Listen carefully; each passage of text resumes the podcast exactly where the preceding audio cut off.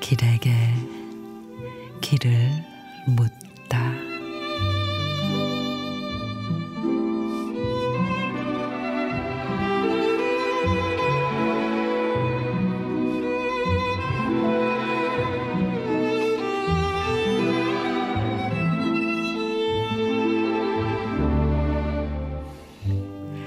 봉지라면 끓일 땐 언제나 한가운데 배가 갈라지도록 단번에 두 토막을 내곤 했다.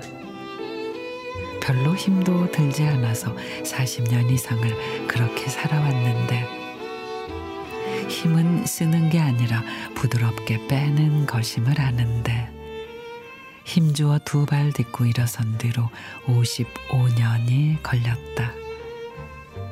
힘들면은 힘내지 말라고 그래도 힘내서 살아왔는데, 라면 봉지 모서리 끝 톱니가 맥없이 뜯어진다.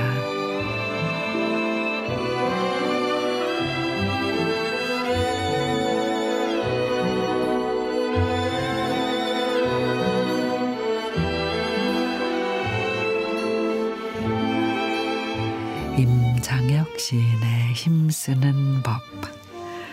무조건 힘을 주면 되는 줄 알았습니다.